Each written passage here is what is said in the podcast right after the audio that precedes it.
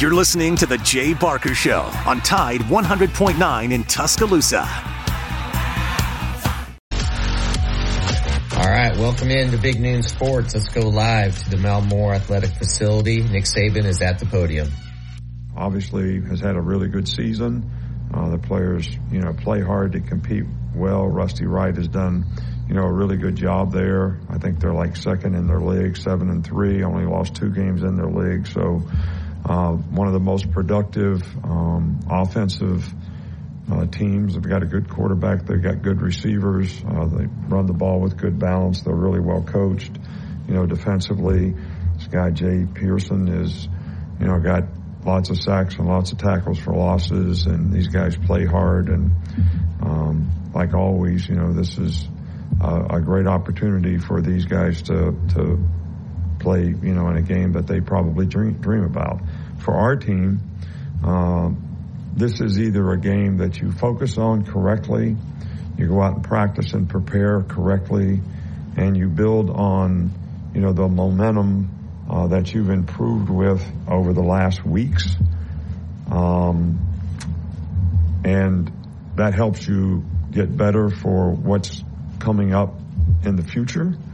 Um, so if you don't do that, you don't have a good showing. You sort of lose your rhythm. And, you know, rhythm is a little bit like momentum. You know, sometimes you lose momentum in the game, it's hard to get it back. So you got to always play the next play and keep answering the bell. And, you know, that's really kind of how we need to approach, you know, this game in terms of, you know, what our focus is and um, how we want to continue to improve as a team. Uh, if you're going to peak at the right time, you can't have peaks and valleys. You got to keep going in the right direction, and that's what we want to get our players to focus on this week in practice and preparation for this game. Yeah, uh, Terrion mentioned that uh, every team could use a, a Miss Terry, and, and she's helped uh, with motivating and just staying uh, locked in. I mean, how does she help the team during the season in terms of uh, what she does to motivate players? Well, you know, her and Terrion are really kind of um, buddies. So um, I, I, know she sort of texts with him and all that, and um, you know, I kind of get on him so it's just like kind of raising your children. You know, I'm I'm the guy that's always trying to get them to do right, and she's the mama who's always trying to make them happy. So uh, that's, that's, that's the way it's been for a long time. Hey, Coach. Uh, a guy like Chris Braswell seemed to steadily improve over the course of his career. Where have you seen him grow the most since he got on campus? Um, you know, Braz is a really good competitor, hard worker, uh, really works hard in practice to get it right. Um, I, I, I, think a lot of guys that play outside backer for us, you know, when they come here, they don't have a lot of background and experience in standing up and playing. You know, a lot of them play with their hand in the dirt, you know, in high school. So the whole idea of standing up and playing, dropping some, how do you rush off the edge? you know, when you're standing up rather than down in a, a three point stance. So, and I, I also think that opens up a whole panorama of knowledge of the game, you know, coverages and, and things like that. So, uh, and I would say that Braz has certainly improved physically because of how committed he is to being a good player. But I think from a mental standpoint, that's where he's really sort of has a much, much better understanding of all the things you need to do to play that position. Middle of Matt. After looking at the tape, what do you think of how your offensive line played against Kentucky? Uh, they played really well. Um, you know, I think Kentucky's big up front. We talked about trying to be the most physical team. Uh, I think they did a good job of that. I think we ran the ball better in the second half than in the first. Um, and some of that was just how were they playing. Uh, but I, I was really pleased, especially in the second half, with how we controlled the line of scrimmage. I think for the most part, the pass protection was uh, a little better, um, and we want to continue to improve in all those areas. Hey, Coach, um, can you talk about the gauntlet of this uh, SEC schedule? You guys are seven and zero oh up to this point, and then kind of a follow up. How have you seen this team transform from week two up to this point in time? Yeah, well. Um, you know, we talked about a lot how this team has been able to um, show great resiliency and perseverance um, to, you know, really stick with it. They want to be good, uh, so they want to be coached. Uh, they've stayed focused on what we need to do to continue to get better, and I think by doing that, the confidence has built, the respect and trust has built, which helps confidence. And I think, um, you know, we got a lot of guys that are playing really good football now. So, and we had a lot of guys that really stepped up in this last game and played well, like a receiver. I mean, we had two receivers out. These guys played really, really well. I mean, the receiver group. Uh, in fact, I think you probably got that we took the whole group and said, you guys are the players of the game.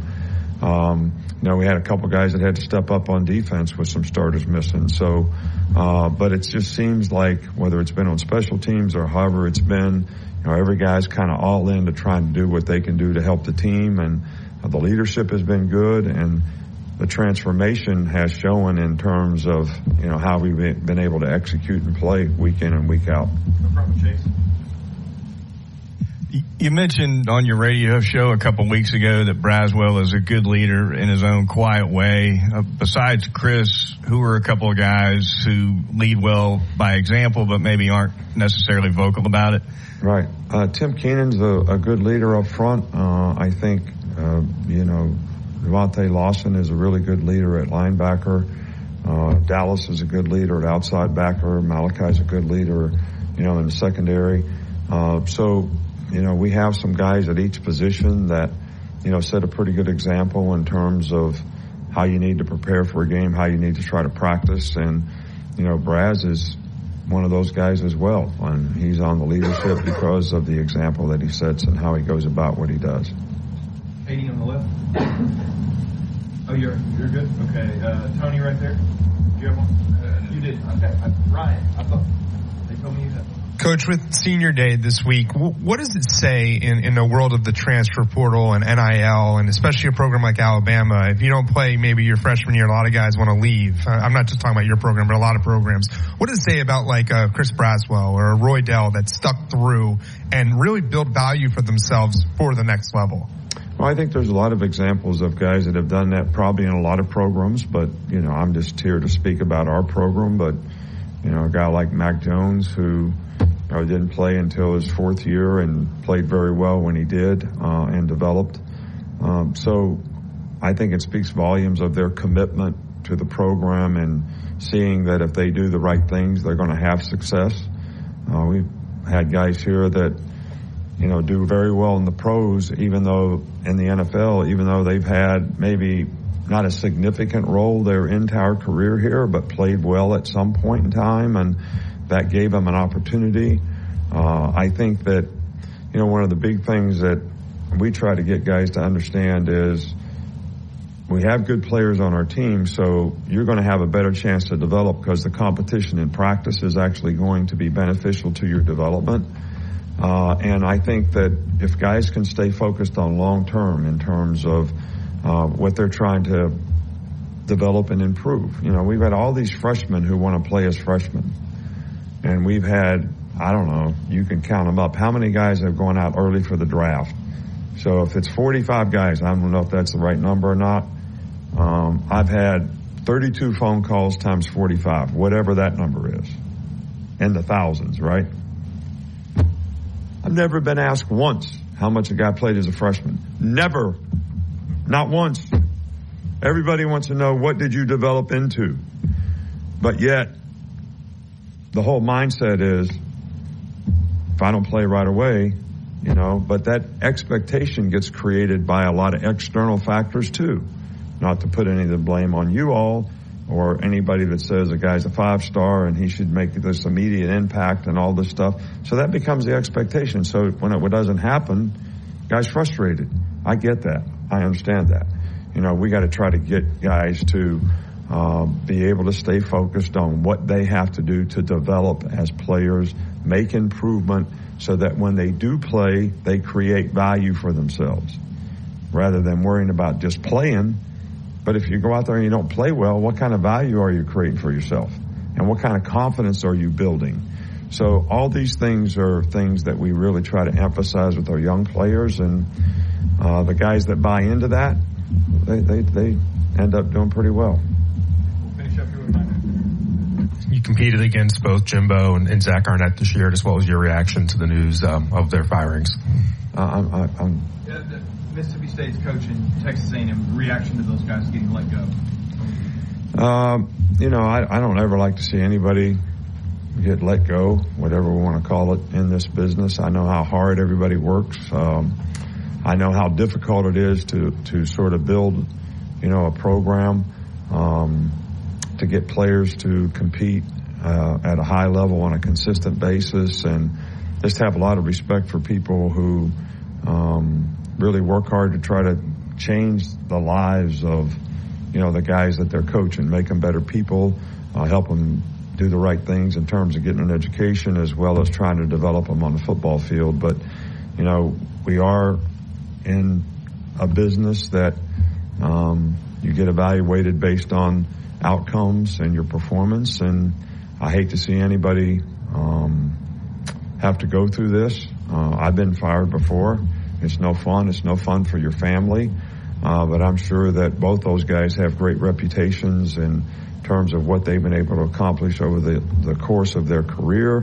And I'm sure they'll have many more opportunities to be successful in the future. Thanks, Coach. All right, thank you. His Monday morning news conference, and he is um, away from the podium, and he's getting ready to coach him, coach him up for UTC. Lars Anderson, Matt Coulter, Big Noon Sports. We'll be back talk about, well, Jimbo Fisher, Alabama, a lot on our plate here at lunch today.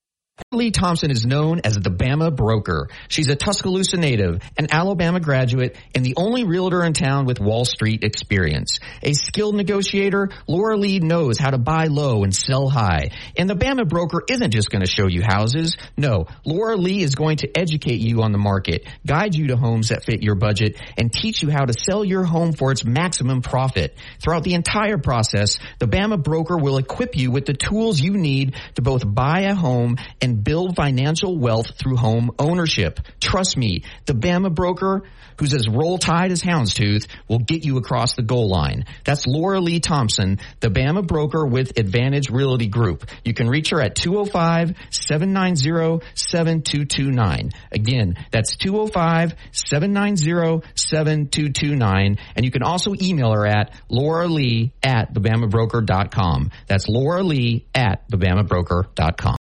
Tide 100.9 Tuscaloosa weather. Very pleasant afternoon, partly to mostly sunny, the high at 70. Tonight increasingly cloudy, the low 49. Mostly cloudy tomorrow, the better chance of rain will be south of here, the high 65. Wednesday cloudy and cool periods of rain, the high 59. I'm James Spann on the ABC 3340 Weather Center on Tide 100.9. It's 67 degrees in Tuscaloosa. This is the Big Noon Sports Network.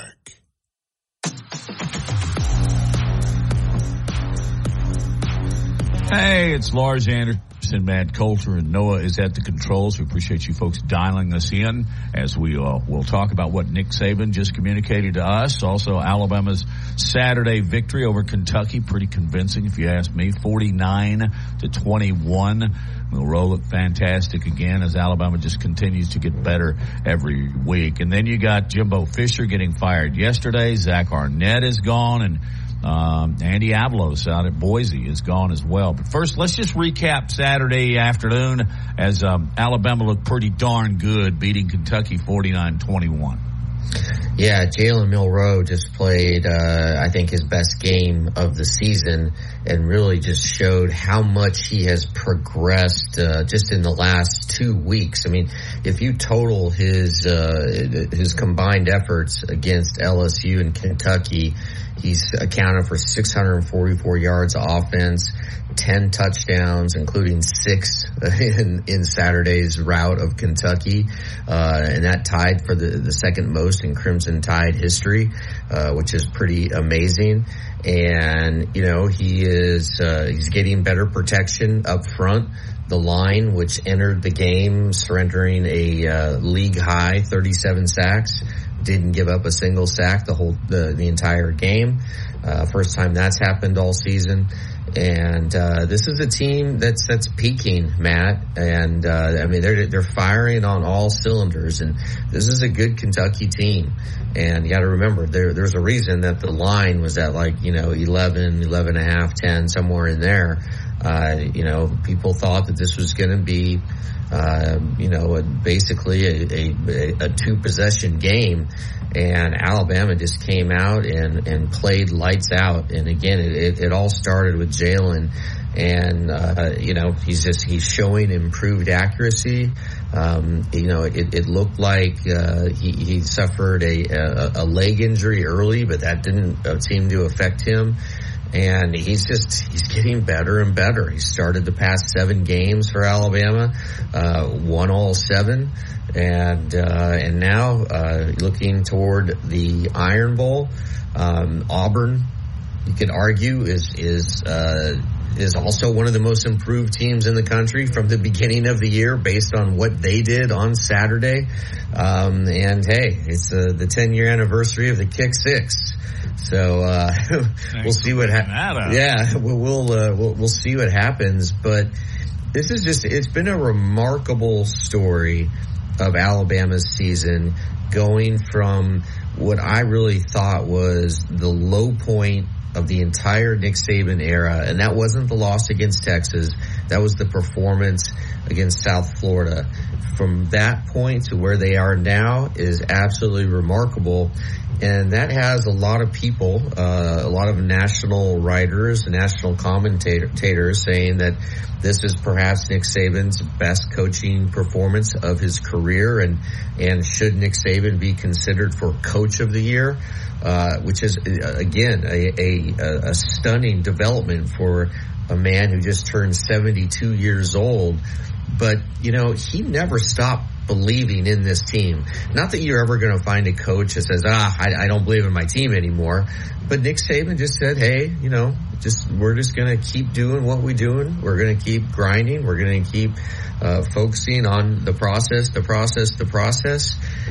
And the thing is, he he has so much experience with his with implementing his coaching philosophy with his kids, and he sees them improve and he sees you know what's going on in practice and he knows how to make the the right adjustments and and I think figuring out against South Florida that Jalen Milroe needs to be on the field. All right, that was decision number one, and that that changed everything. And um, it really has been, um, I think, for Nick Saban, I think he's enjoying it so much because he has seen the effects of his coaching of not just him, but his entire staff because of how much these kids have improved, Matt.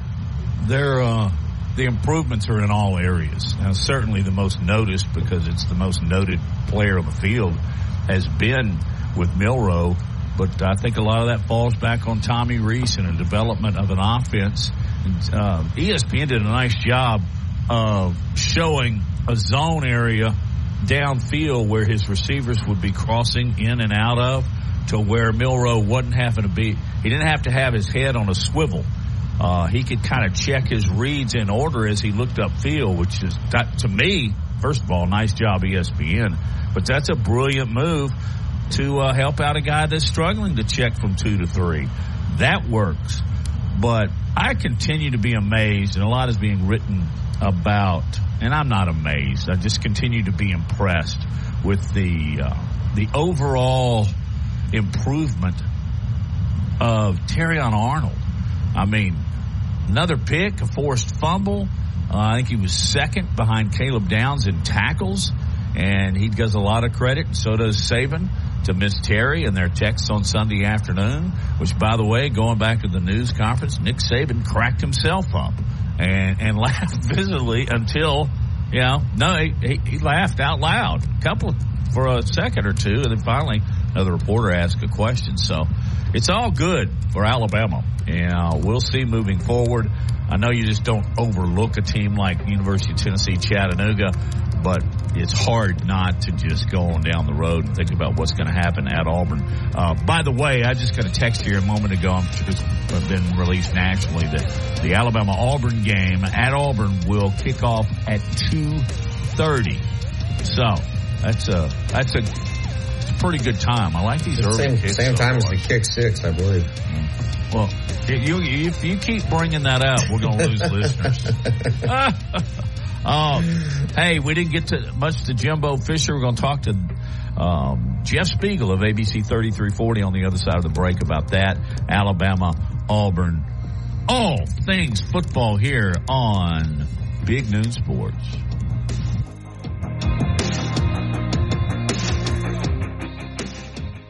Covering SEC sports like kudzu on the roadside. This is Big Noon Sports. really pretty Monday afternoon. Matt Lars Noah bringing you the show, and we heard from Nick Saban. Now we're going to hear from um, ABC 3340's Jeff Spiegel as uh, we talk about all things. Good grief. Uh, you want me to just deal cards and flip one up and see what we talk about first? uh, we can Sure. keep you for an hour and a half here. All right, I'm going to do it chronologically, dating back. Let's talk, first of all, just your thoughts on the way Alabama played at Lexington. Well, I mean, I thought they went out there and took care of business. I thought it was uh, just a very, you know, a very solid performance. I think Jalen Milroe has looked better and better each week. Uh, his sideline demeanor, the way he's leading this team, uh, you know, the, the way he's played. I mean, you know, using the arm and the legs and accounting for six total touchdowns. I mean, every week this guy does something that just further convinces you that, uh, you know, this guy's not only, you know, a, a great quarterback for the University of Alabama, he's one of the best quarterbacks in the country. I mean, this guy's leaped up the charts in terms of Heisman odds. I mean, now we're looking at a guy who could get a trip to New York, you know, if things continue to, uh, to play out the way it's been playing. Um, uh, Matt, did you hear that trip to New York? Um, that's an inside joke. Um, No, it's been on air. I, I, I Yeah, up to it. it's a- it's an on-air let you joke. know, uh, a week ago, Lars was bringing up this this Heisman possibility, and I and I chuckled. Um, but then these polls come out, and he's tenth, and then he plays like a, another Heisman Trophy winner uh, this past Saturday, and I wouldn't be surprised if Vegas had him at like seven or eight. But anyway, Lars, continue. I Yeah. fall on that as I justly should. Okay, so I don't mean to be a, a Debbie Downer here, but um, why is it you think that uh, the Alabama coaching staff didn't put their full faith in Jalen Milroe at the beginning of the season? Is it just that he's improved that much, or that they promised both uh, Simpson and Buchner a chance to play? Well, here's the story that I heard earlier in the year is that, you know, Nick Saban's intention was to give all these guys an opportunity to show what they could do, you know, in the games. And Jalen Milroe had not taken hold of the quarterback position, you know, like they hoped that he would, you know, during preseason camp. And so, you know, they wanted to put Buchner and Simpson out there and give them an opportunity in the South Florida game, knowing that they could win that game. Uh, you know, there, therefore, therefore they did. They did do that, and they kind of won it ugly. But I also heard at the time, and I don't know how much credence you put into this. I put a lot of credence into it at the time. You know that Milroe was, you know, not very happy, you know, with that decision, and that, um, you know, that created some friction, you know, between him and the coaching staff. Now, you know, having seen how things have transpired, you know, it, I, I don't know if I believe that story anymore or not, or maybe that makes it more believable because his attitude maybe took a a 180, you know, and went in the positive direction because he was very, you know, he, he acted like a leader on the sidelines during that South Florida game, knowing that he wasn't going to play, and uh, he was very encouraging, you know, to to Simpson and Buchner. And then from that point on, you know, once he got his opportunity to start, I mean, he's taken full advantage of it and just kept the accelerator, you know, to the floor. All that being said, golly, I hate to bring this up, but I need to. Is Alabama in trouble if they have to go to a backup? Well, I don't know. I mean, I thought Ty Simpson was pretty solid. You know, when he came in uh, against Kentucky, you know, he led that touchdown drive. You know, he hasn't had many opportunities, but I thought the guy looked pretty good. Now it, it was a Kentucky team that was defeated. You know, they were deflated by that point. Uh, but you know, he, he had some good throws. He had a really good run for a first down, you know, down there inside the five. And, uh, I, I thought he looked good. Now, obviously there's going to be a drop off, you know, when you go from, you know, Milroe to your backup. I mean, they're supposed to be. That's why the backup is the backup. But, but I think Ty Simpson could handle himself, you know, pretty well if it came down to a situation where he had to be thrust into action. Alabama's offensive line entered the game uh, surrendering a SEC high 37 sacks, uh, gave up zero against Kentucky. Um, and there were many times this year uh, when Matt and I were talking about, hey, what, who is the key player of this game going to be? And I would mention Kadyn Proctor.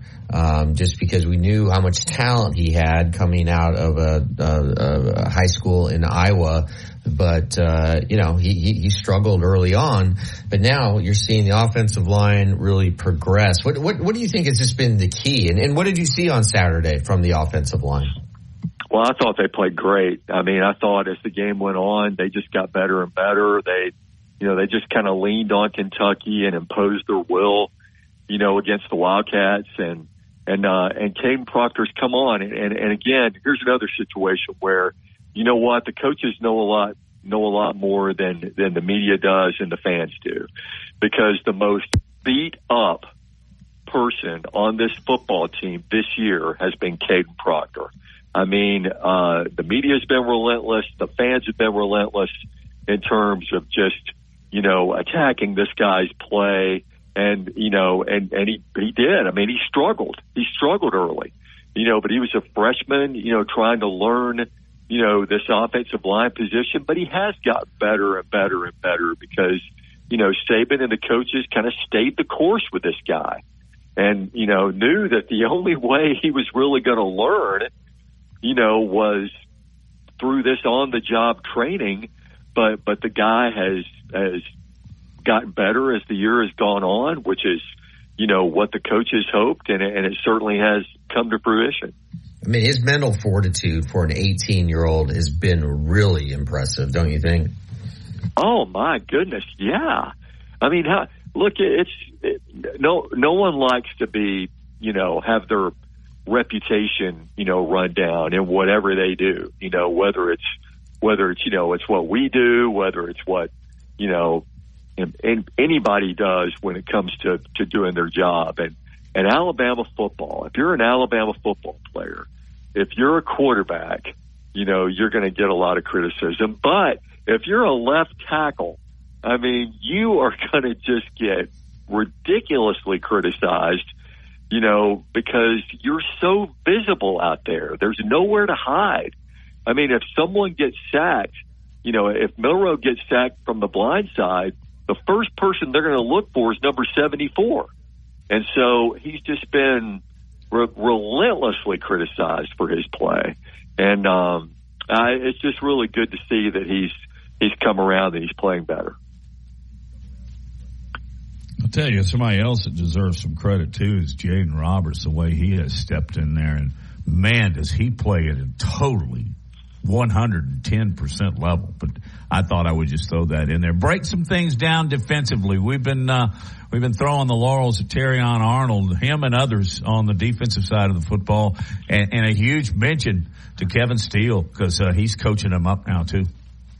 Well, that was a terrific pick, you know, that Arnold made against Kentucky, and and I, and I thought that um, Kevin Steele has, you know, put his stamp on this defense. I mean, the one thing that we were sold when Kevin Steele was named the defensive coordinator was that this defense was going to get its edge back. You know, it was going to get the physicality back. And man, they were passing some licks in that Kentucky game. And, uh, I mean, Devin Leary is spending you know, a lot of time in the treatment room, you know, today and then tomorrow getting over the punishment that he took. And obviously, you know, you had the, the hit that Turner put on Daniels, which, you know, didn't so much change the course of the game. I mean, they were down by 14 at that point. LSU, I mean, Alabama's defense had already taken control of that game in the second half, but you know, in that Tennessee and LSU game, you know, to give up seven points in the second half, you know, combined to both of those teams, you know, certainly made a statement. And, um, and I, I just think they've played terrific all year. I thought at the midpoint of the year they were playing at a national championship level, and and they really just haven't let up. Many national writers and national commentators are saying that this is perhaps Nick Saban's finest coaching effort of his career at age 72. Uh, do you uh, do you buy that? And if so, why? Well, I would totally agree with it because you know there there, there were opportunities early in the year. You know when uh, when people thought this team was toast. You know after they lose at home to Texas, I mean Alabama never loses at home.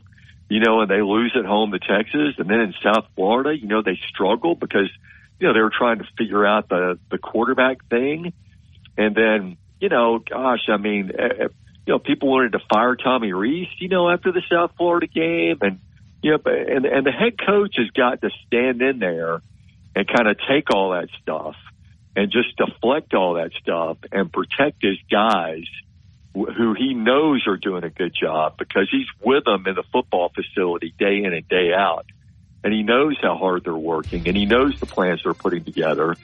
And so, yeah, I mean, I think this guy has just done a great job of, of leading the program. We've discussed, you know, several times you know, how many more years this guy's got left in the tank. He's got a lot left in the tank. And yeah, this is one of the best jobs he's done. Well, I said to my broadcast mates Saturday afternoon, I said, this team play anybody in the country. I don't know, you bring on Oregon, bring on Georgia. Alabama's going to hang with them, if not beat them. Jeff Spiegel from ABC 3340 is our guest. We'll continue with him as we we need to talk a little bit about what happened at Texas A&M over the weekend. And I've never heard this happening before. Maybe you guys can enlighten me. This is Big Noon Sports.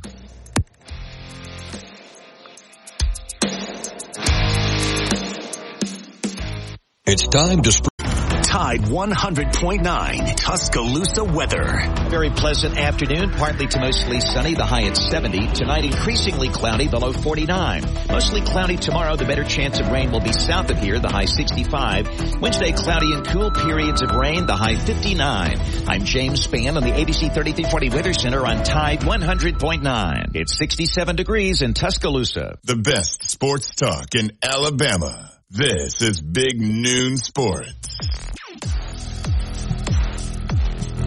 It is, and our guest, Jeff Spiegel from ABC 3340. Guys, Sunday, uh, we all get our Twitter feeds going, and next thing you know, Jimbo Fisher has been fired. Um, that surprised me. I don't know about y'all, but it struck me is I don't ever remember a coach being fired after a 51 to 10 victory. And I don't remember a coach also being fired on the other sideline. Have y'all ever seen a game where both coaches lost their job after the game? This is just crazy. We will get into the buyout uh, a little bit later, but your thoughts, first of all, on Jimbo Fisher getting his wings clipped there at College Station. Well, how does it feel if you're a Mississippi State football fan? I mean, that just kind of goes to show you how much a victory over Mississippi State means nowadays, right? I mean, you, you, you, you, you thump them and then, you know, you get fired. Yeah, the same thing happened to Gus, you know, after the 2020 season. He beat State and then he gets fired the next day. So, yeah, I mean, it didn't surprise me. Uh, to me, the clock's been ticking on Jimbo Fisher ever since this public feud he had with Nick Saban.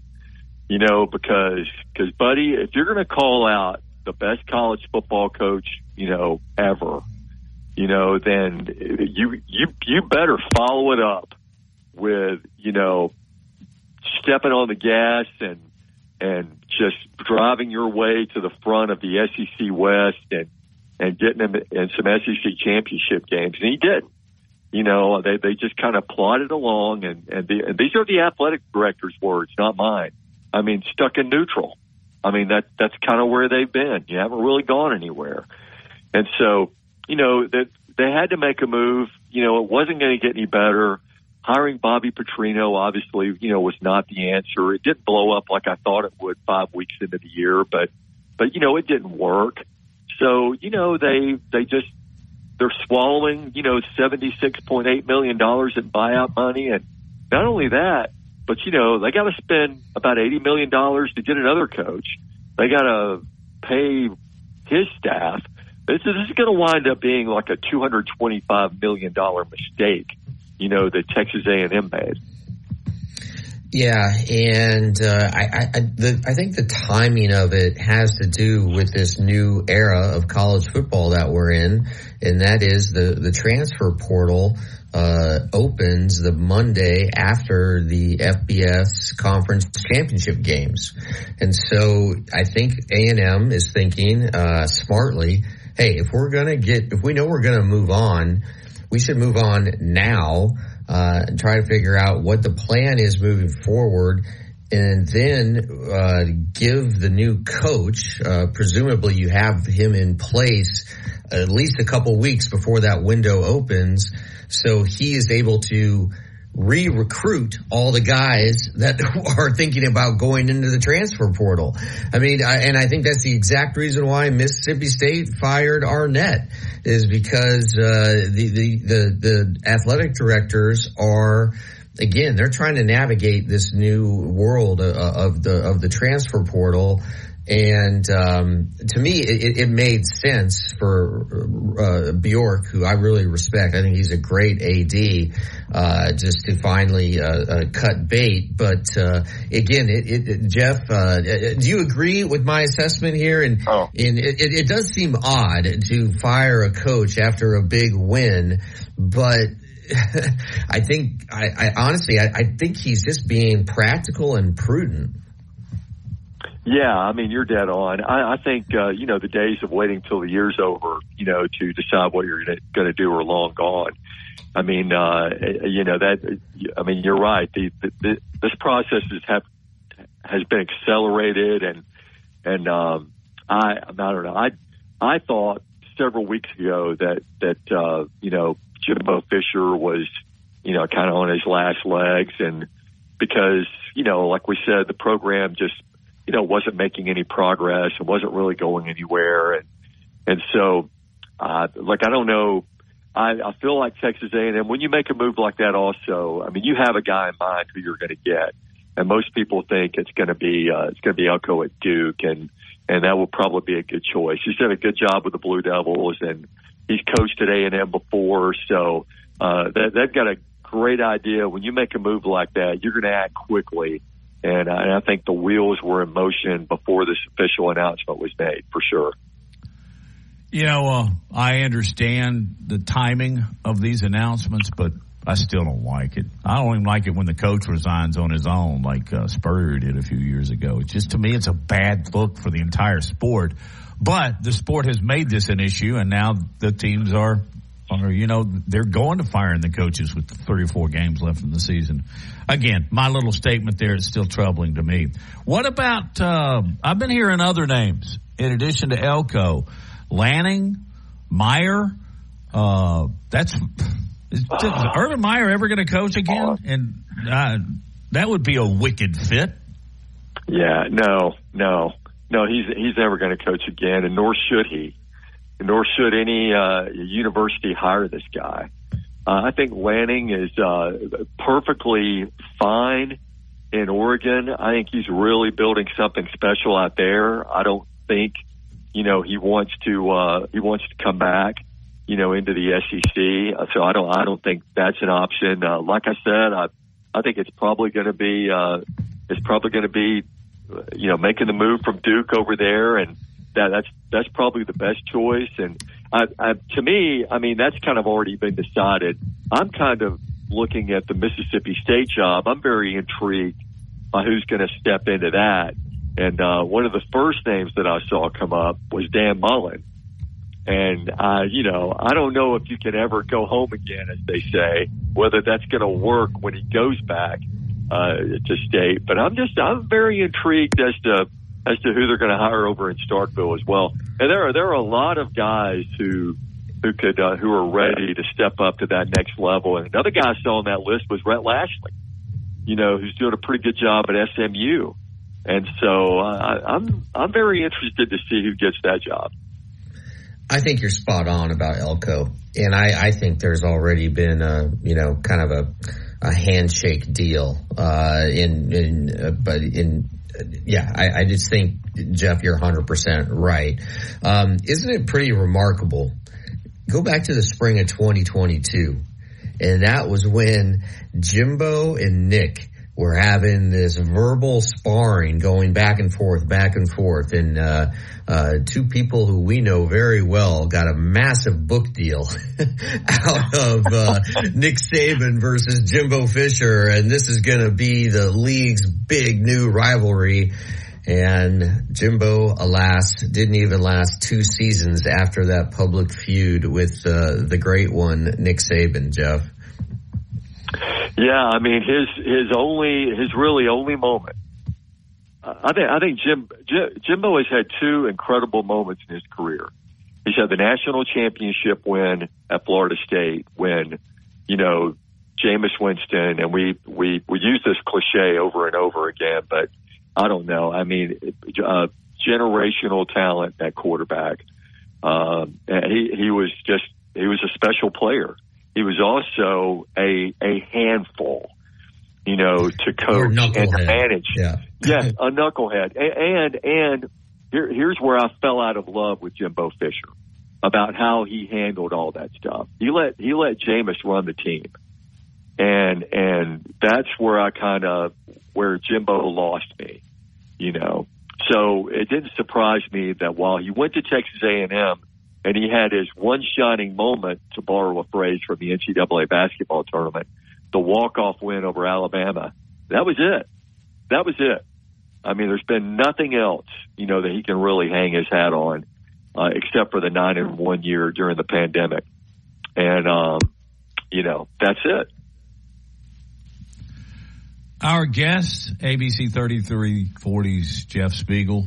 You just give us a quick touch on Auburn. They seem to be improving uh, just since the last couple of three games. They've won three in a row now, haven't they? They have, yeah. And, you know, to hear Hugh Freeze tell it, it's all about him coming in and kind of pounding his fist on the desk and saying, you know, this is what we're going to do with the offense.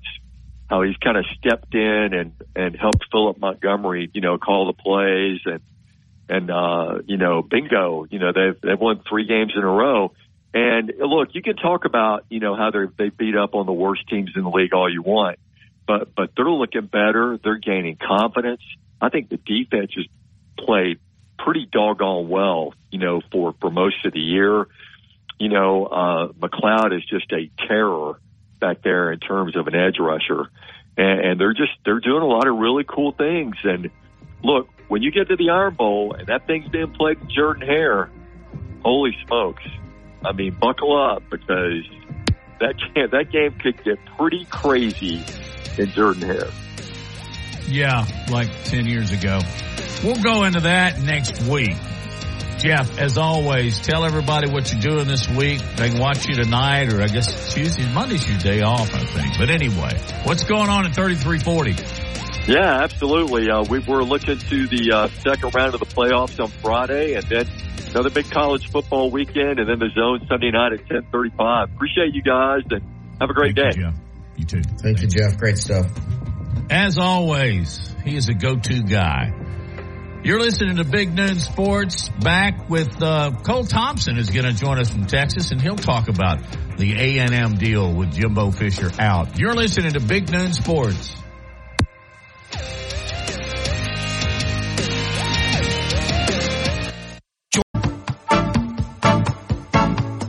Securing the best mortgage possible requires a lender who has knowledge, is trustworthy, and treats customers like family. And no one is better at all of this than the mortgage miracle worker, Haley Sansing. Based right here in Tuscaloosa, Haley Sansing has spent decades working in the mortgage industry. With Haley, it's personal, holding your hand from contract to close. With Haley, it's about one thing, you. Call Haley on her cell, yes, her cell, 205-792-1813. That's 205-792-1813. Let Haley help you. NLMS number 230376. WTBC Tuscaloosa and W265CG Tuscaloosa, a town square media station. Tide 100.9 and streaming on the Tide 100.9 app. From the Fox Sports Studios in Los Angeles. Here's Nick Cope. Michigan coach Jim Harbaugh spoke about his program today for the first time since his suspension. It's got to be America's team. It's got to be America's team. America, America loves a team that that uh, you know beats the odds, beats the adversity, you know, overcomes what the naysayers and you know critics, so-called experts think. That's my favorite kind of team. Harbaugh didn't comment on his situation, but did say he'll be speaking at Friday's hearing. In the NBA, ESPN reports Nuggets head coach Michael Malone has agreed to a contract extension. No details on the terms have been disclosed yet, but the report says Malone will become one of the league's highest paid coaches. In the NFL, ESPN reports there aren't any issues with Buccaneers quarterback Baker Mayfield's thumb. He's set to practice this week and be ready for Sunday's game against the 49ers. And the Dolphins designated running back De'Von Achane to return from injured reserve. From T-Town to the Plains, this is Alabama's most in-depth analysis on the SEC. This is Big Noon Sports. America's team. Man, that guy Harbaugh. What a piece of work. Welcome back to the Big Noon Sports. Matt and Lars, Noah. Course, Alabama beat Kentucky soundly, 49 to 21. Auburn with a big win over Arkansas, 48 to 10. And then Texas A&M beat the doors off Michigan, Mississippi State, 51 to 10. And then both coaches got fired. So we have a lot of different directions that we can turn here. At 115, we'll go to Texas to talk to Cole Thompson about the Aggies' former head coach. What went wrong? Lars, let's start there with just us because we haven't had a chance to talk to talk about it in detail. What did go wrong? You know, uh, he he just never was able to transform the uh, um, or or get the recruits that he got to play to their potential, right? And it, it just goes back to to coaching, and um, and for whatever reason, they just couldn't get Texas A and M over the hump and uh, and and to be uh, an elite team year in and year out. Now there was that one year that uh, A and M finished, uh, I think, number Four. five. Five in the uh, and there were just there were one slot away from getting into the uh, college football playoffs, but you, you look at the recruiting success that Jimbo has had. Um, his first full recruiting class was in 2019. And since then, A&M has signed 70 of ESPN's 300 top players each year. And that's the fourth most in the FBS behind Alabama, Georgia, and Ohio State. And all three of those teams have each played in at least one national championship over that span. Uh, and also the Aggies uh, um, were ranked. Uh, their recruiting class in 2022 was ranked number one overall. And and Ross Bjork, uh, you know, late last night just said, you know, something's not clicking in here. Um, to provide confidence in the program, you have to adapt, you have to evolve. I'm not going to say whether he did or he didn't, but it didn't work. Well, clearly he's saying that he didn't evolve. Um, and, uh, you know, now his tenure at, uh, A&M ends with a 45 and 25 records, uh, no appearances in the SEC championship game. And, uh, when you, when you meet, or, or, I'm sorry, when you get a contract as, uh, as absolutely ginormous as he got, the expectations are as equally high, and he just was never never able to to meet them. Um, and uh, and, uh, Bjork, the athletic director, um, he met with uh, Jimbo on Sunday morning at Kyle Field just before nine and apparently it was a very brief meeting and just told him that they're making an, a, an immediate change and said uh, Ross uh, characterized or, or Bjork uh, character, characterized the conversation as cordial. Um, and uh, um, yeah. And but the thing is they uh, the the the, uh, the the board of regents met Thursday uh, and most of the four hour meeting was discussing Jimbo's future. And, uh, and, and Bjork characterized the conversation as robust. Um, but then, you know, he said, Hey, uh, this, this was my decision, uh, to the president and, uh, uh, to the, to, uh, the president and the chancellor there, uh, John Sharp and, and they decided that they were going to move on. But um, you know, and now it's going to cost the school more than seventy six million to buy out his contract. Um, and that is nearly triple the highest known previous coaching buyout at a public university. Um, and uh, according to the contract, Jimbo is owed 19.2 million within 60 days right? So he gets 19.2 within 60 days. And then annually, Matt, annually, and this was to fail, he gets 7.2 million through 2031. And there's no offset to those or, or mitigation on those payments. And uh, yeah, and the first payment starts, uh, like I said, 120 days after the annual payments start 120 days after termination. So he'll get 19.2 within two months, and then within uh, four months, the 7.2 million kicks in per year through 2031. Yep, even the math works out there. Jimbo was 45 25 overall in his tenure with the Aggies. He was 27 and 21 in league play. Now, that one's pretty telling. You were talking about the year they finished fifth. They did in the uh, college football like playoff rankings for that year's 2020 though. So that was a COVID year, right?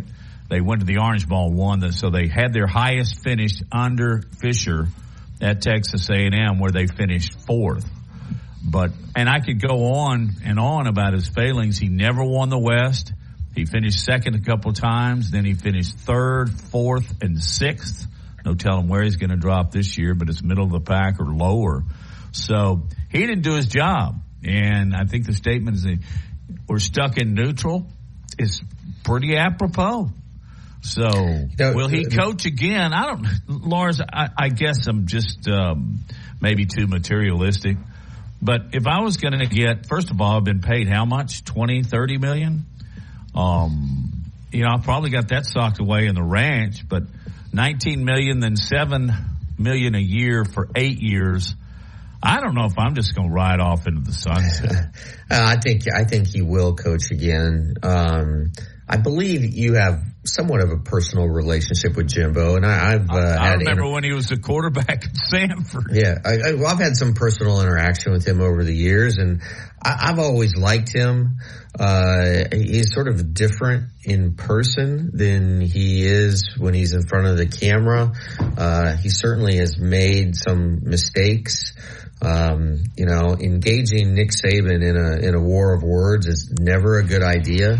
But uh, just your, your personal, um, just your personal uh, feelings about Jimbo. Well, I, I, liked him when he was at Samford. Uh, by the way, he was a heck of a lower division college quarterback. I mean, had he been a little higher, I don't know, a little bit taller, whatever, but he has uh, an all shucks appeal to him. But I think it's more obvious when you're around him in person that he, he really is kind of a country guy, even though what he's from West Virginia, same uh, same state as Nick Saban. So I uh, I probably wouldn't coach again, but these guys have a different level and in which they live. So he will uh, probably coach again. As to where, I don't know, but it appears to me there's going to be a lot of places that need coaches. Jimmy Sexton once again the big winner. What an agent! Oh. Yeah, no kidding. No. he gets he gets what uh, three percent. I think three percent of same, that. Uh, same as a real estate agent. Is that right? I don't. Hey, we'll be back with uh, Cole Thompson's going to talk about the Aggies when we return on Big Noon Sport.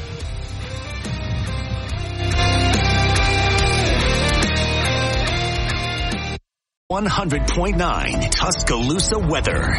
Very pleasant afternoon, partly to mostly sunny, the high at 70. Tonight increasingly cloudy, below 49. Mostly cloudy tomorrow, the better chance of rain will be south of here, the high 65. Wednesday cloudy and cool periods of rain, the high 59. I'm James Spann on the ABC 3340 Weather Center on Tide 100.9. It's 67 degrees in Tuscaloosa. From T-Town to the plains.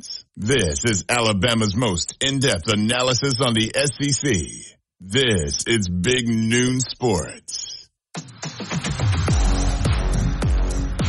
Hey, you just heard it from James Spann. It is an absolutely gorgeous day, near 70 and sunny. Um, got some rain over the weekend. It was kind of a dreary weekend, but uh, nonetheless, we needed it.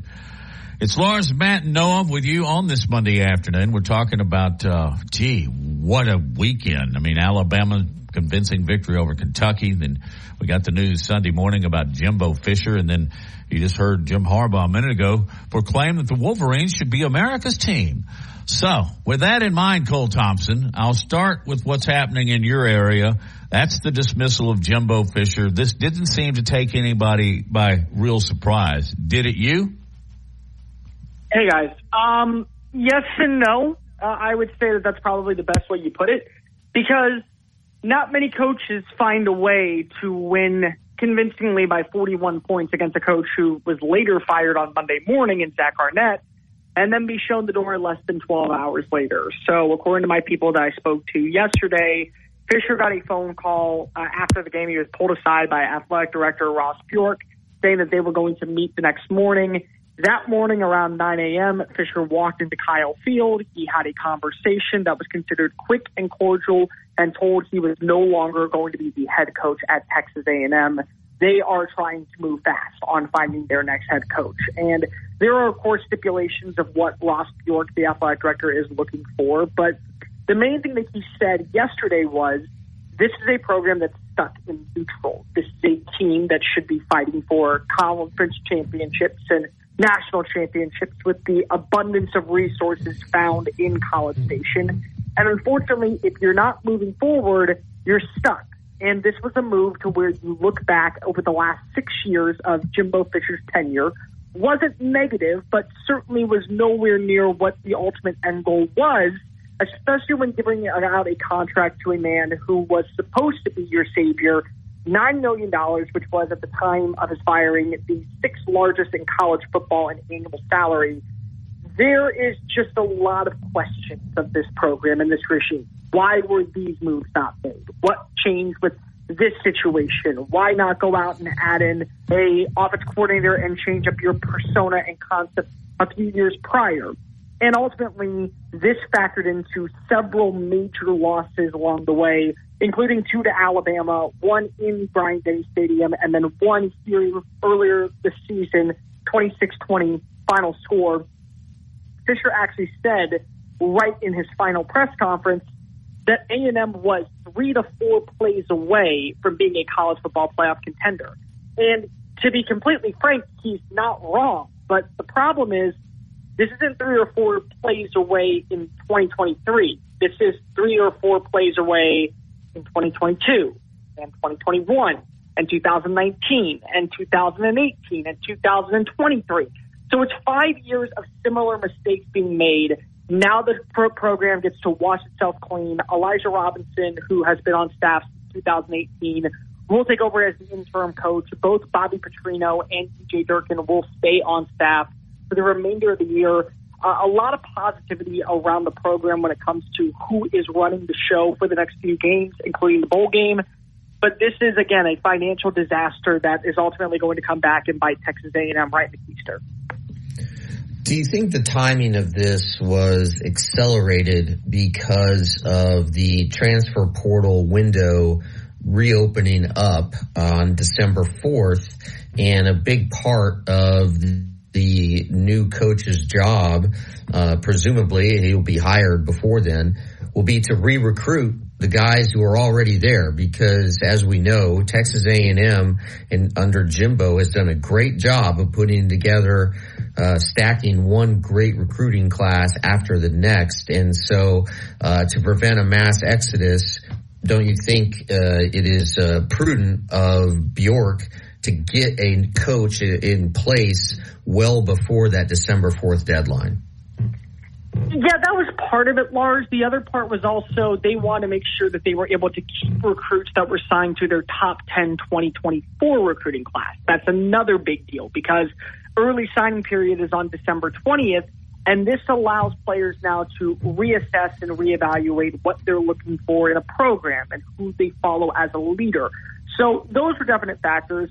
Ross Bjork also said that the arrival of Oklahoma and Texas is another dividend with this because not only are you going to see a cosmic shift when it comes to change in the in the in the forms of who runs what, but also these are now components and elements that are going to be playing against you when it comes to recruiting assets. I mean, I mean, Lars, let's just be real for a second. When it comes to the SEC, the brand name SEC alone lands several recruits just based off of the recognition and the spotlight and the ambiance. And that's been something that Texas has been able to hold over Oklahoma's head and Texas's head for a very long time. But now that they don't have that at their disposal, this is all about winning on the recruiting trail, and it's all about winning and keeping players involved in the staff. I've already talked to some players. They, they've made it abundantly clear that this is their final season at Texas A&M. The portal is going to open wide. Uh, but what's crazy is the same thing was said about Washington's Kalen DeBoer. Uh, there were three receivers, two of which are going to be first round or second round picks in Rome Odunze and Jalen McMillan, who had entered the transfer portal after Jimmy Lake was fired. He was able to convince them to stay, buy into what he was selling underneath new OC Ryan Grubb. And look at the Huskies now. They're 10 and 0. They have a very good shot of being a college football playoff team, and they've got a Heisman Trophy quarterback worthy of you know honoration that's probably going to be a first round pick too. So the move was definitely to keep as many players on staff as possible, but it was also to get ahead of the curve and let people know, listen, Jimbo, we appreciate what he's done, but this is now a borderline bloodbath when you look at the recruiting assets that are coming this way. We need to be able to develop talent as much as we can recruit it. All right, who's next?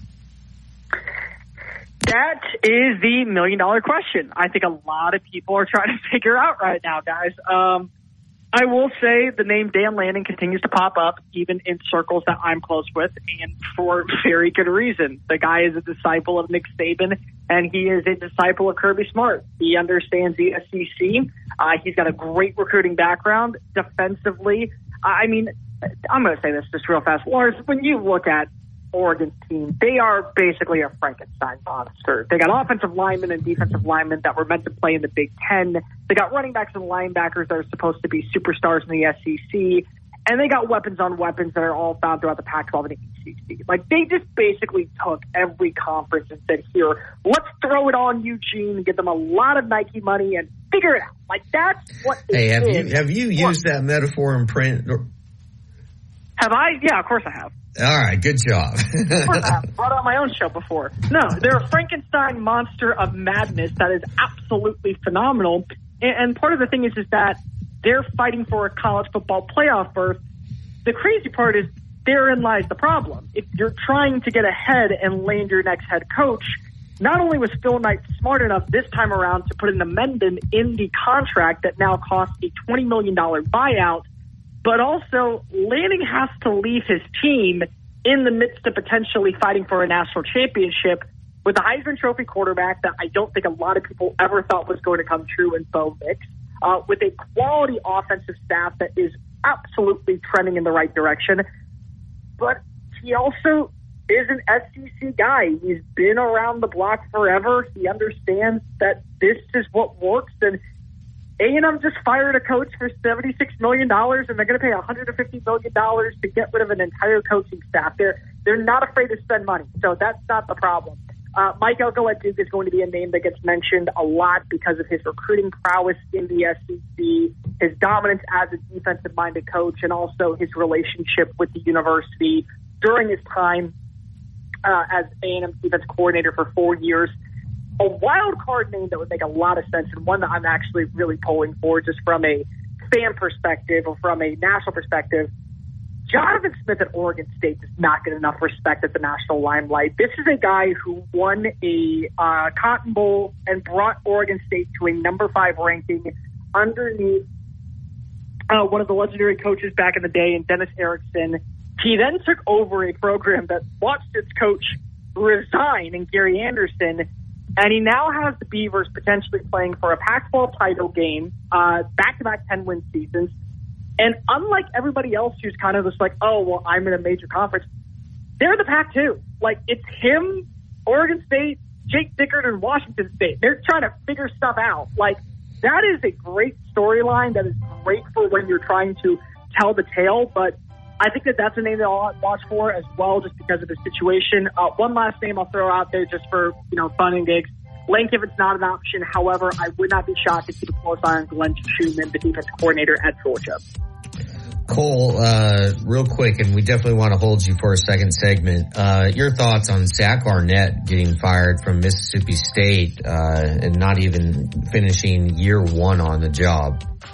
Zach Arnett was in a lose-lose situation from the jump. Uh, they really kept him around because they realized that it was morally correct because of his relationship with Mike Leach.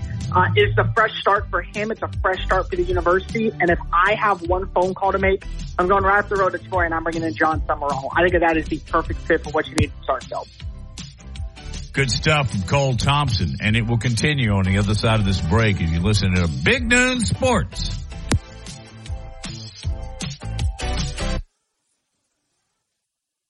The best person is known as the Bama Broker. She's a Tuscaloosa native, an Alabama graduate, and the only realtor in town with Wall Street experience. A skilled negotiator, Laura Lee knows how to buy low and sell high. And the Bama Broker isn't just going to show you houses. No, Laura Lee is going to educate you on the market, guide you to homes that fit your budget, and teach you how to sell your home for its maximum profit. Throughout the entire process, the Bama Broker will equip you with the tools you need to both buy a home and build financial wealth through home ownership. Trust me, the Bama broker who's as roll tide as houndstooth will get you across the goal line. That's Laura Lee Thompson, the Bama broker with Advantage Realty Group. You can reach her at 205-790-7229. Again, that's 205-790-7229. And you can also email her at Laura Lee at thebamabroker.com. That's Laura Lee at thebamabroker.com. More Big Noon Sports coming up.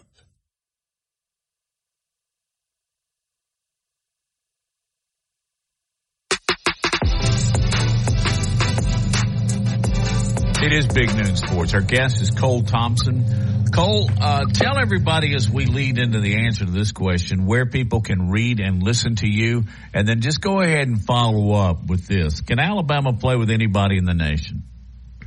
Yes, if you want to give me a follow on Twitter, uh, I am a proud Alabama graduate. So all of you out there, roll tide, uh, shameless plug, at Mr. Cole Thompson. You want to follow my work on YouTube where I talk exclusively college football and only college football. It's at Mr. Cole Thompson. So the exact same as my Twitter handle. I just came out with a video talking about this subject roughly about 24 hours ago.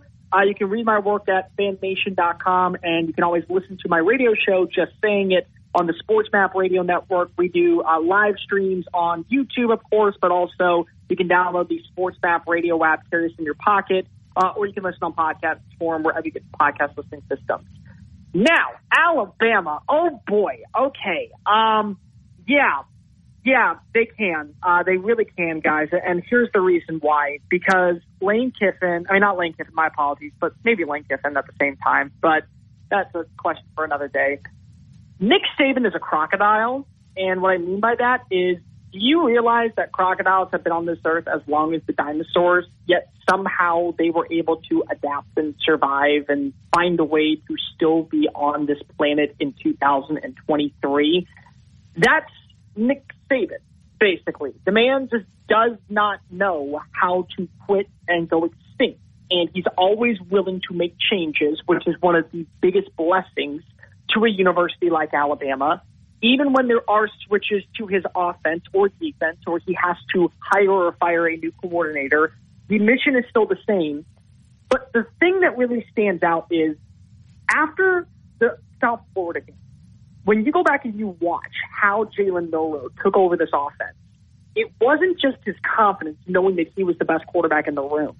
It was Tommy Rees and it was Nick Saban sitting down and saying, we have four at us as our quarterback. We need six points nearly every drive. Let's stop trying to play him like we would a Jalen Hurts or a Tua Tagovailoa or a Mac Jones. Let's play Milroe style football, and the rest will see fit. And slowly but surely, as the confidence continued to rise from the ashes that was that Texas dismay of a loss, so did the personal play you watch as now they utilize his legs and they have more quarterback run design. You watch as they're allowing him to extend plays outside the pocket, but also sit back, wait for a receiver to get open downfield, and instead of doing dink and dunks, he's finding receivers 17, 18, 22 yards, and they are connecting, thus building chemistry. Terrion Arnold right now might be the most underappreciated defensive back in the country. Uh, after that Texas game, I was a little concerned but then you see the way that he has kind of turned the corner. He may actually be Alabama's quote unquote best corner because of the way that he's been able to blanket and mitigate receivers. And really outside of that second quarter against LSU, this defense has kept everything in front of them, which I think is a major advantage towards any team. I mean, to, to their stock. That's a big testament to Kevin Steele. I think that when Kevin Steele was named the head, I mean, the defense coordinator, it didn't really settle well with fans, but this was a guy who had been around the block for over four decades in coaching, and he understood what team is about. Not great players on a team, but team mentality. And that's why you see Dallas Turner playing at an elite level, and Chris Braswell, and Kool Aid McKinstry, and Caleb Downs as a freshman. This is an offense that right now has hitched its wagon to whatever Jalen Milroe wants. In his last two games, he has 10 touchdowns against two interceptions. He's completing over 71% of his throws. Not to mention, once again, this defense ranks top 10 against the run. It ranks top 10, uh, top 15 in scoring. It's one of the best on third down, getting off the field. They're legit. They are playing exceptionally up to their standard, and that's the crazy part. Is it still might not even be up to Nick's standard. But if they continue on this pathway, there is a legit shot that not only do they run Georgia out of the building, but they run their way all the way to Houston to go see another national title.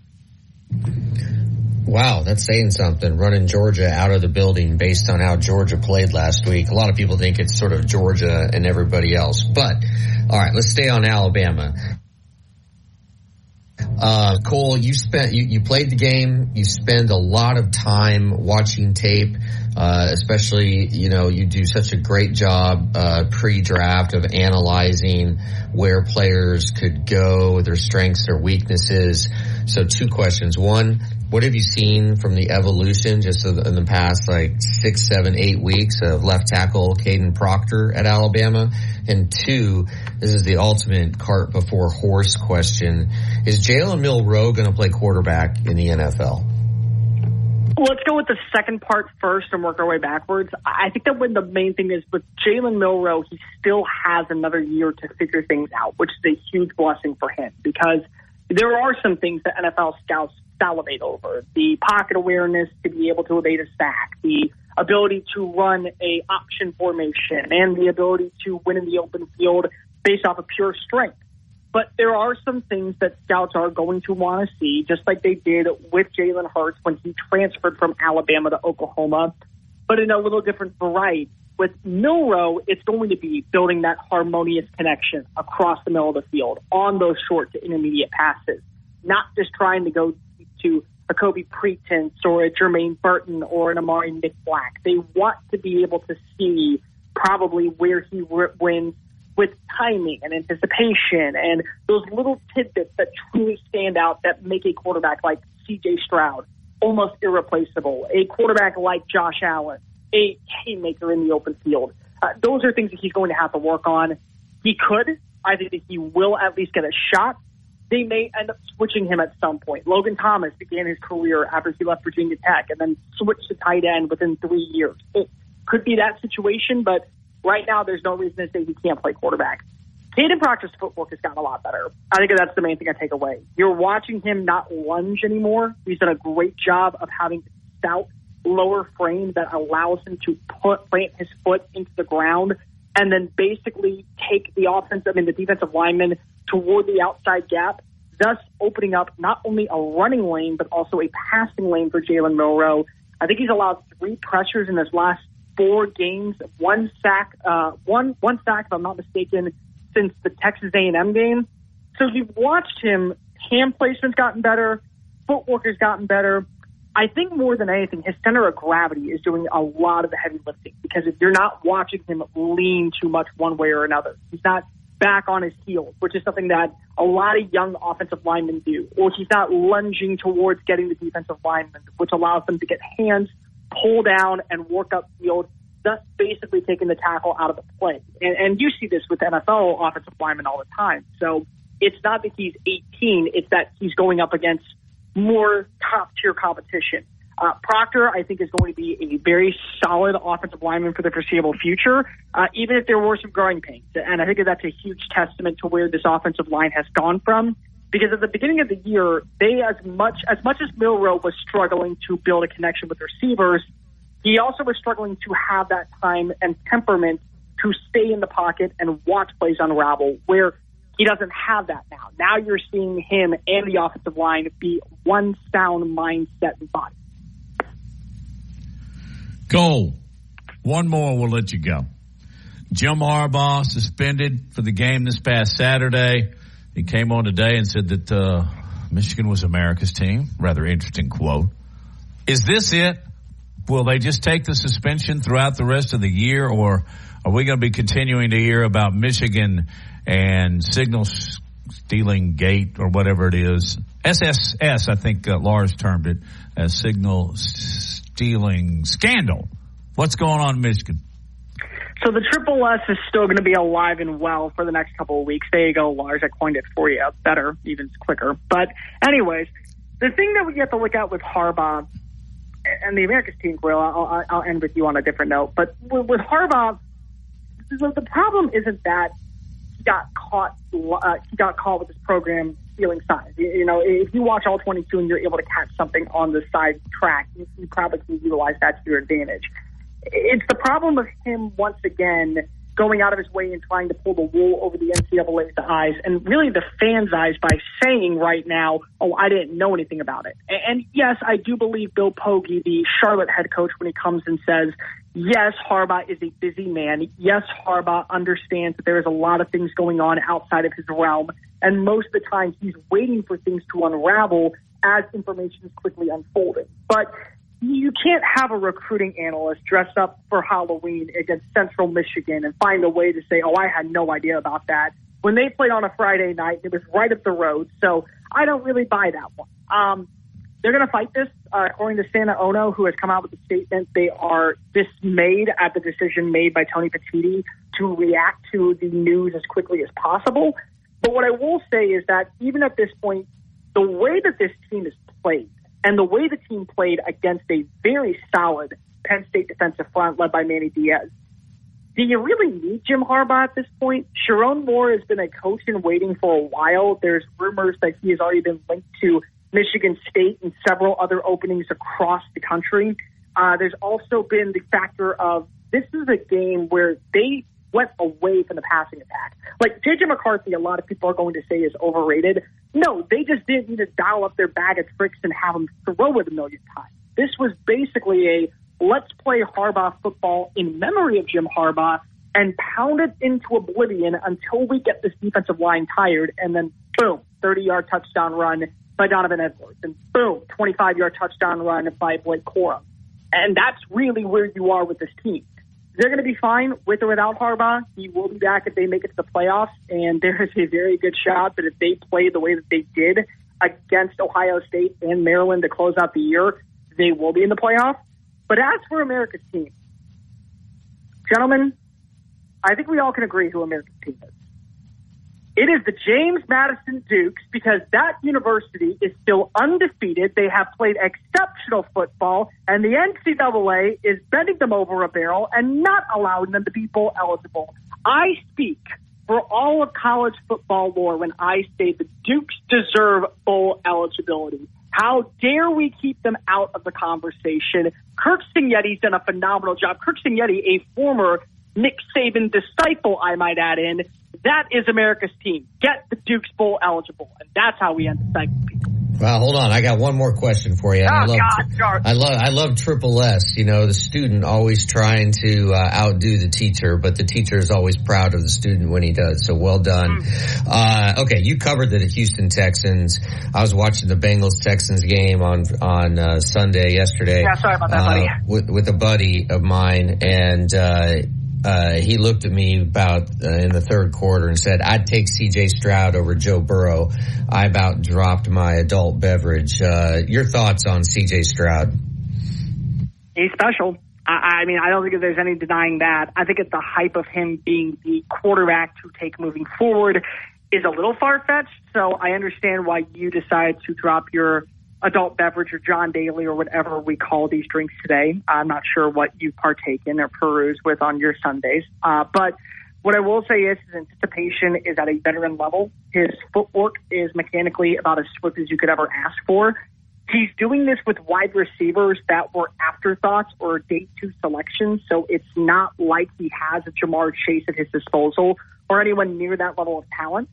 And the ability for him to read and react against the defensive line, knowing what his offense provides for him, is another staple. I do not believe he is a top five quarterback in the NFL this year. I do not believe he's even a top 10 quarterback at the end of the year. But he is a top five consideration for MVP. He is the offensive rookie of the year. And if he continues this up next season, there is an argument that you would take him over Joe Burrow and almost every quarterback besides Pat Mahomes. Cole, thank you. Appreciate your time, and you're right, exactly right about James Madison. Cool, man. I appreciate you guys. Thanks, brother. We'll be back and wrap up this Monday edition of Big Noon Sports.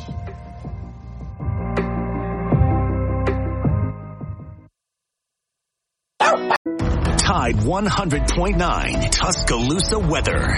Very pleasant afternoon, partly to mostly sunny, the high at 70. Tonight increasingly cloudy, the low 49. Mostly cloudy tomorrow, the better chance of rain will be south of here, the high 65. Wednesday cloudy and cool periods of rain, the high 59. I'm James Spann on the ABC 3340 Weather Center on Tide 100.9. It's 67 degrees in Tuscaloosa. This is the Big Noon Sports Network.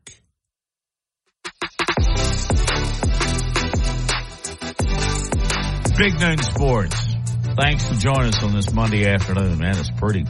Next weekend, next Saturday, I should say, Alabama takes on UTC at 11 o'clock. They have announced the uh, Alabama Auburn kickoff time. That will be at 2.30. That's a big deal. This is becoming more and more a big deal, and now it's because Brian Kelly won't let it go. Um, he has said publicly that Dallas Turner tried to take out Jayden Daniels with that um, roughing the passer hit that he had that the SEC countered by saying after they looked at the video, it indeed was not targeting. Um, I've always liked and respected Brian Kelly, and I still do, but I think he is way out of bounds on making this statement, and I don't know why, who it benefits. Yeah, um, you know, he was frustrated because one of his players uh, was uh, determined uh, to uh, have, have targeted a guy and was taken out of the game. And the Dallas Turner hit um, that, would, that he put on Daniels that knocked him out uh, for a play, but he returned to action. Um, but there was a lot of controversy on social media. But then if you really look at it, Dallas Turner did not lead with the crown of his helmet, nor did he launch himself into Daniels. Uh, it was a, it was a clean play. And, um, you know, Kelly just, uh, he's upset about it. Uh, and he, and it's weird that he brought it up after LSU beat Florida, right? And yeah, I get it. One of his defensive players got ejected for targeting, and uh, you know he told he told uh, reporters that the hit was clean, and he kept using the word tragic that he got ejected. Okay, this is one of my pet peeves, big time pet peeves as a writer. You know what's tragic? 9-11 was tragic. When a young person passes away, that's tragic. A guy getting kicked out of a football game, that's not tragic. I agree 155 million percent. I hate it when coaches do that. Or, and I'm not just singling out coaches, other walks of life do it as well. Yeah. Um, but, you know, uh, Dallas Turner get, did get flagged for a 15 yard personal foul. So it wasn't like Alabama didn't get penalized. Um, uh, and, and you go back to 2022 uh, against Tennessee, Bryce Young suffered a far worse hit, and the officials let the play stand, and nothing was called. And um, you know, so I I don't know. This is just going to add more fuel to next year's LSU Alabama game because you know it will be brought up because Brian Kelly can't let it go. He seems to think that uh, if you use sort of deductive uh, logic here, that that hit by Dallas Turner changed the entire course of the game, and if it hadn't happened, maybe LSU would have won. Yeah, but then after the game, he came forward and said Alabama beat him, and, and, and I liked that about him. But you can certainly tell one thing: it's bothering the hell out. yeah, he has, he has not let that go. he brings it up after a win against one of their biggest rivals, and that's Florida. And then he goes on and on about it, and uh, then he uses improper terminology to describe it. So I guess he's back to dancing with the fight with the tight end. I don't know. All right. Um, our thanks to Jeff Spiegel from ABC 3340 and Cole Thompson for joining us on the show. Mike Rodak will be on from Bama 24-7 tomorrow. And Lars, we'll say good afternoon. And then uh, also uh, to you as well, Noah. You folks have a wonderful day. Have a good one, everybody.